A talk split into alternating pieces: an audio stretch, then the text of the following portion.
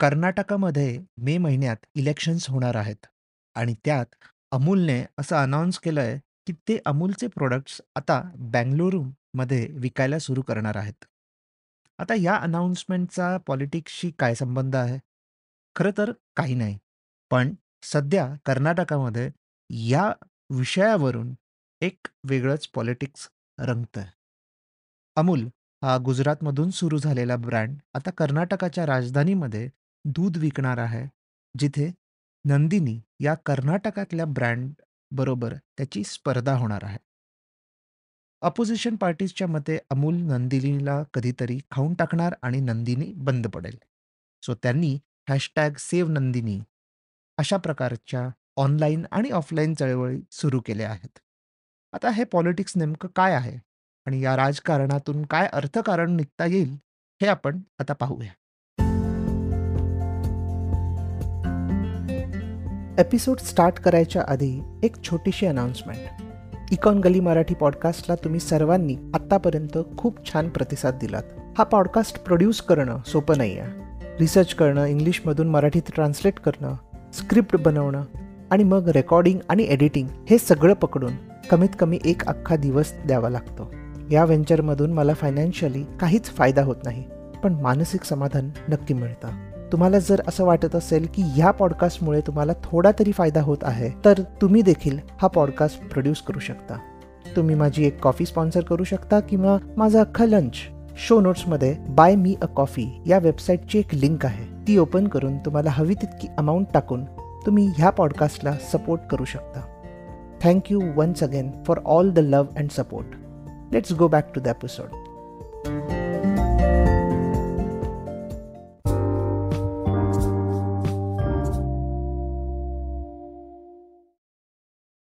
भारतात डेअरी कॉपरेटिव्हजमध्ये अमूल नंबर वनवर आहे आणि नंदिनी दुसऱ्या क्रमांकावर. दोघांचा मिळून मार्केट शेअर 60% आहे. सो पहिला मुद्दा, दोन्ही ब्रँड्स खूप मोठे आहेत. तसे ते रिजनल आहेत, पण ऑल ओव्हर इंडिया पाहिलं तर त्यांना टक्कर देण्यासारखं कोणीच नाही त्यामुळे अमूल नंदिनीला खाऊन टाकणार याची चिंता किंवा नारेबाजी मला जास्त पॉलिटिकल वाटते दोन मोठे प्लेयर्स मर्ज होणं कठीण आहे असं वाटतं. अगदीच इम्पॉसिबल नाहीये, पण अमूलची स्ट्रॅटेजी किंवा त्यांची हिस्ट्री पाहता असं वाटत नाही, की ते नंदिनी बरोबर मर्ज होतील आणि तेही आता लगेचच. दुसरी गोष्ट म्हणजे अमूलच्या 1 लिटरच्या दुधाची किंमत ही ₹50 पेक्षा अधिक आहे आणि नंदिनीची साधारण ₹30-35 च्या आसपास. सो प्राइसिंगच्या पॉइंट ऑफ व्ह्यूने तर नंदिनी इज क्लिअर विनर. जर मार्केटमध्ये ₹30-35 चं दूध मिळत असेल, तर पन्नास रुपयाचं दूध का कोणी घेईल? सो अमूलचा जर बंगलोरसारख्या शहरात थोडा जरी मार्केट शेअर वाढला, तरच नवल म्हणावं. आता पाहूयात लोकांनी किंवा पॉलिटिशियन्सने काय-काय सुरू केलं ते. कोणीतरी असं म्हणतंय, की एका स्टेटच्या कॉपरेटिव्हने दुसऱ्या स्टेटच्या कॉपरेटिव्हशी स्पर्धा करू नये. सो मेन म्हणजे अमूल आणि नंदिनी दोन्ही कॉपरेटिव्हज आहेत. ओके. सो त्या कोणत्याही फॉर प्रॉफिट कंपनीसारख्या चालत नाहीत. म्हणजे ब्रिटानियासारख्या कंपनीजच्या स्ट्रॅटेजीज, त्यांचे निर्णय, त्यांच्या फिलॉसॉफीज या पूर्णपणे वेगळ्या असतात. त्यांना प्रॉफिट कमवायचा असतो, त्यांच्या शेअर्सची व्हॅल्यू वाढवायची असते आणि त्यांच्या डिसिजन्समधून ते आपल्याला स्पष्ट दिसतं. कॉपरेटिव्ह तर तसं नसतं. त्यांना थोडा एक सोशल अँगल असतो. अगदीच नुकसान करून विकत नाहीत, पण खूप प्रचंड प्रॉफिट्स मिळवूनही त्यांचे प्रोडक्ट्स विकले जात नाहीत. सो हे झालं कॉपरेटिव्हजबद्दलची थोडीशी इन्फॉर्मेशन. आता त्या आर्ग्युमेंटमध्ये येऊया. कॉम्पिटिशन खरं तर कायम चांगली, असं मी या पॉडकास्टमध्ये साधारणपणे आय डोंट नो किती वेळा म्हटलं असेल. पण एका स्टेटच्या कॉपरेटिव्हने दुसऱ्या स्टेटच्या कॉपरेटिव्हशी कॉम्पिटिशन करू नये, यात काहीच तथ्य वाटत नाही. खरं तर ह्याला काही प्रॉब्लेमच नाहीये. जर रूल्स फॉलो केले आणि कोऑपरेटिव्ह स्पिरिट कायम ठेवलं, तर काहीच प्रॉब्लेम नाहीये एकमेकांशी स्पर्धा करण्यात. आणि असा मुळीच रूल नाहीये, की एका स्टेट आणि असा अजिबात रूल नाहीये, की कॉपरेटिव्हजने कॉम्पिटिशनमध्ये राहू नये वगैरे. आता महाराष्ट्रातच बघा, आपल्याला किती वेगवेगळ्या ब्रँड्सचे दूध मिळतात. अमूल आहे, गोकुळ आहे, वारणा, मदर्स डेअरी आणि इव्हन काही ठिकाणी नंदिनी देखील मिळतं. मुंबई स्पेसिफिक तर आरे दूध असं स्पेशल आहे, वेगळं मिळतं. तर जेव्हा अमूल किंवा नंदिनी महाराष्ट्रात आले, तेव्हा अशा प्रकारचा गोंधळ कधी उडाला नव्हता. किंवा गोकुळला आता धोका आहे म्हणून कोणी काही नारेबाजी केली नव्हती. आणि कॉम्पिटिशनमुळे क्वालिटी चांगली राहते, नवीन प्रॉडक्ट्स येतात, कन्झ्युमर्सना कायमच चांगले चॉईसेस मिळतात. याउलट सध्या कर्नाटकात नंदिनीची निअर मोनोपोली आहे आणि जर अमूल आलं, तर मग हळू इतर ब्रँड्सही येऊ शकतात आणि स्लोली, स्लोली नंदिनीची मोनोपोली कमी होऊ शकते. जी खरं तर कन्झ्युमरसाठी खूप चांगली बातमी आहे. पण दूध उत्पादकांसाठी किंवा जे या सप्लाय चेनमध्ये ऑलरेडी आहेत, त्यांच्यासाठी ही बातमी वाईट आहे. आणि तसं म्हटलं तर नंदिनीचं दूध इतर बऱ्याच ठिकाणी मिळतं. इतर स्टेट्समध्ये मिळतं. अ, इव्हन इंटरनॅशनली देखील मिळतं. सो युज्युअली असं होतं बऱ्याचदा आपण पाहिलंय, की कॉम्पिटिशनमुळे बऱ्याचदा जो दुसरा प्लेयर असतो, त्याला देखील फायदा होतो. म्हणजे आता अमूल जर कर्नाटकात घुसलंय, तर मग नंदिनीला देखील वाटेल, की यू नो आता आपण पंजाबमध्ये जाऊन दूध विकायला पाहिजे किंवा आपण जाऊन भारताच्या बाहेर जाऊन दूध विकायला पाहिजे. सो अशा प्रकारच्या स्ट्रॅटेजीज फॉर्म केल्या जातात आणि बऱ्याचदा यात विन-विन सिच्युएशन होते. म्हणजे काय, की अमूलही पुढे जाऊ शकतो आणि त्याचबरोबर नंदिनीही पुढे जाऊ शकते. असं होत नाही कधी, की अमूल आलेला आहे म्हणून अमूलच पुढे जाणार आणि नंदिनी ख खाली राहणार. असं अजिबात होत नाही. युजली जेव्हा कॉम्पिटिशन वाढते, कॉम्पिटिशनमधले सगळे प्लेयर्स चांगले असतात, तर याचा चांगला इम्पॅक्ट सगळ्या प्लेयर्सवरती पडतो. उद्या जर तिसऱ्याच कोणत्यातरी कंपनीला किंवा कॉपरेटिव्हला अजून वरती जायचं असेल आणि अजून ठिकाणी ते पेनिट्रेट व्हायचं असेल, तर असंही होऊ शकतं, की अमूल पण आहे, नंदिनी पण आहे आणि अजून एक्स-वाय-झेड ब्रँड पण आहे. तिन्हीच्या तिन्ही ब्रँड्स मोठे होऊ शकतात. हेच या कॉम्पिटिशनचं आणि या प्रकारच्या इकॉनॉमिक्सचं वैशिष्ट्य आहे.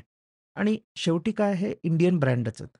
सो अगदीच की नाही मी कर्नाटकामध्येच पॉप्युलर राहणार, मी महाराष्ट्रातच पॉप्युलर राहणार, मी गुजरातमध्येच पॉप्युलर राहणार आणि इथेच माझी मोनोपोली असणार. हे असं करण्याऐवजी अख्ख्या देशभरात आपण पॉप्युलर राहू. सगळे एकत्र सॉर्ट ऑफ आपण म्हणतो ना, नांदूया वगैरे, वगैरे. सो युजुअली कॉम्पिटिशनचं असं स्पिरिट ठेवलं तर सगळ्यांना फायदा होतो. आता फॉर एक्झाम्पल आपण बिस्किटच्या बाबतीत बघा, कुठल्याही कन्झ्युमर प्रॉडक्टच्या बाबतीत बघा.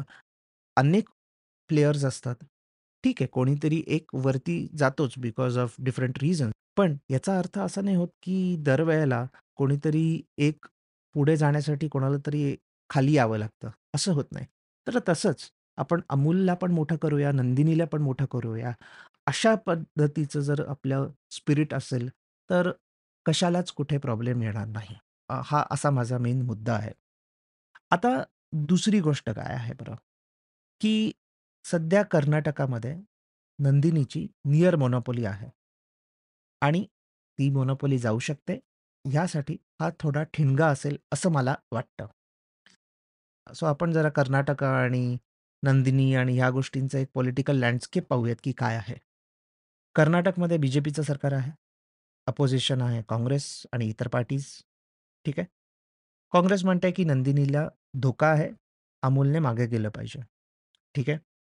आता नंदिनीची जर माहिती काढली, तर तुम्हाला कळेल की नंदिनीची स्थापना गव्हर्नमेंटने केलेली आहे. त्यात बोर्ड ऑफ डायरेक्टर्समध्ये गव्हर्नमेंटने अपॉइंट केलेले लोक असतात. प्लस त्याचबरोबर बी-जे-पीचे सदस्य देखील बोर्ड ऑफ डायरेक्टर्समध्ये आहेत. सो बेसिकली ज्याचं सरकार असतं, त्याचे आणि मग अपार्ट फ्रॉम दॅट जे गव्हर्नमेंट ब्युरोक्रॅट्स असतात, हे सगळे मिळून या कॉपरेटिव्हला रूल करतात. जेव्हा काँग्रेसचं सरकार होतं, तेव्हा काँग्रेसचा पगडा त्यावर जास्त होता. अ, कर्नाटकाच्या सीएमचं म्हणणं आहे, की नंदिनीला काही प्रॉब्लेम नसेल आणि ही कर्नाटकाचं शान आहे. सो याला आम्ही काही होऊ देणार नाही. पण अमूल चा आणि आमचा काही प्रॉब्लेम नाहीये. त्यांना आपण धंदा करू द्या. असं सॉर्ट ऑफ त्यांचं मत आहे. आता काँग्रेस अपोज करतंय आणि म्हणतंय, की नंदिनीला वाचवा. ओके. त्यांचं म्हणणं आहे, की सेंट्रल गव्हर्नमेंट कर्नाटकातल्या लोकांना त्रास देतं. आधी विजया बँक जी कर्नाटकातली बँक होती, तिला मर्ज करण्यात आलं बँक ऑफ बडोदा बरोबर, जी गुजरातमधली बँक होती. आणि आता पण सेम होतंय, की अमूल जो गुजरातचा ब्रँड आहे, त्याला नंदिनीशी मर्ज करत आहे किंवा करतील पुढे जाऊन कधीतरी. असं त्यांचा नरेटिव्ह आहे. खरं तर हे आर्ग्युमेंट फारच बालिश वाटतं मला. बँक्सचं मर्जिंग एक स्ट्रॅटेजिक निर्णय होता. ते करावा, न करावा, योग्य, अयोग्य वगैरे, वगैरे हे इश्यूज नंतरचे. पण यात फक्त विजया बँकच मर्ज झाली आहे का? तर नाही. बऱ्याच पब्लिक सेक्टर बँक्सना मर्ज करून थोड्याच स्ट्राँग बँक्स राहतील, अशा पद्धतीचं एक ती स्ट्रॅटेजी होती. यात कर्नाटकातली बँक आणि गुजरातमधली बँक असं क्लासिफिकेशन करणं अयोग्य आहे. आता अपोजिशन म्हणते, की अमूलवर बहिष्कार टाका. त्यांच्या पाठोपाठ रेस्टॉरंट्स असोसिएशननेही सगळ्या रेस्टॉरंट्सना सांगितलं, की नंदिनीचंच दूध वापरायचं. अमूलचं वापरायचं नाही. हे देखील चुकीचं आहे. जर नंदिनीचे प्रोडक्ट चांगले असतील, तर लोक ऑटोमॅटिकली वापरतील. नाहीतर नाही वापरणार.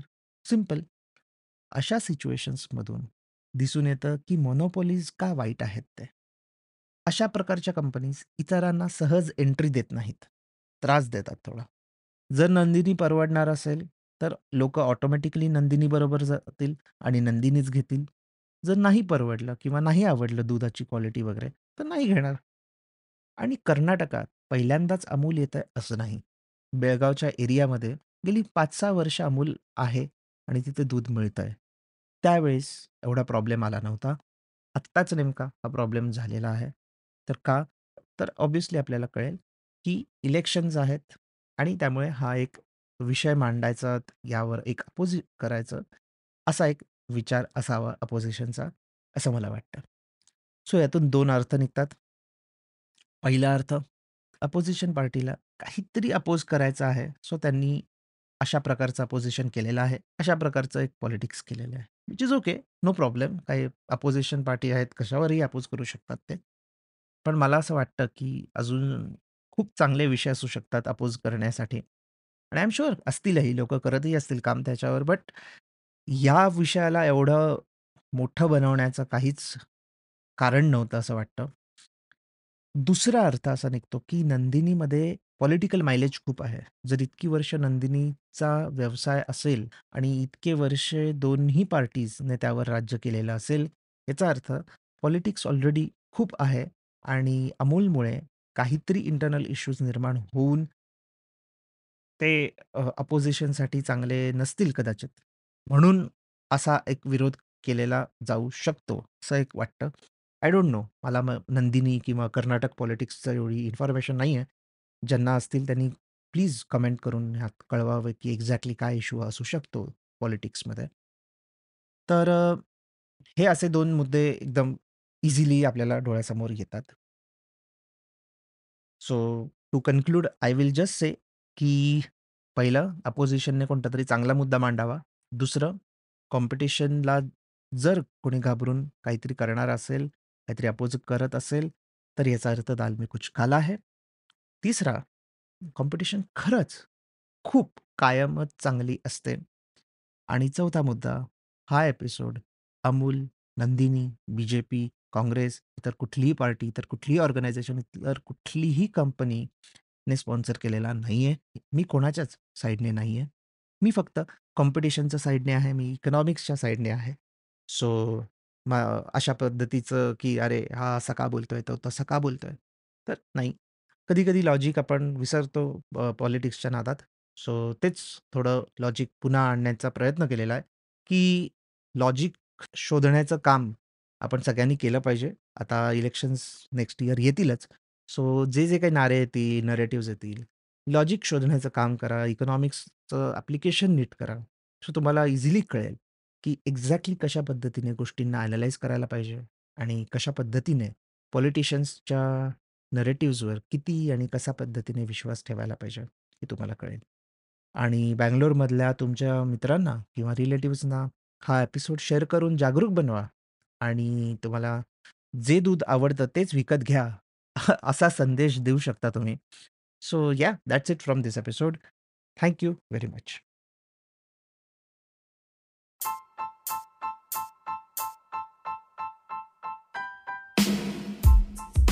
तुम्ही हा एपिसोड स्पॉटीफाय इकॉनगली वेबसाईट आणि लीडिंग पॉडकास्ट ॲप्सवर ऐकू शकता. मी दर सोमवार, बुधवार आणि शुक्रवार नवीन एपिसोड्स घेऊन येतो. तुमचा फीडबॅक आणि सजेशन्स शो नोट्समध्ये दिलेल्या माझ्या ब्लॉग, लिंक्डइन किंवा ट्विटर अकाउंट्सवरून मला नक्की कळवा.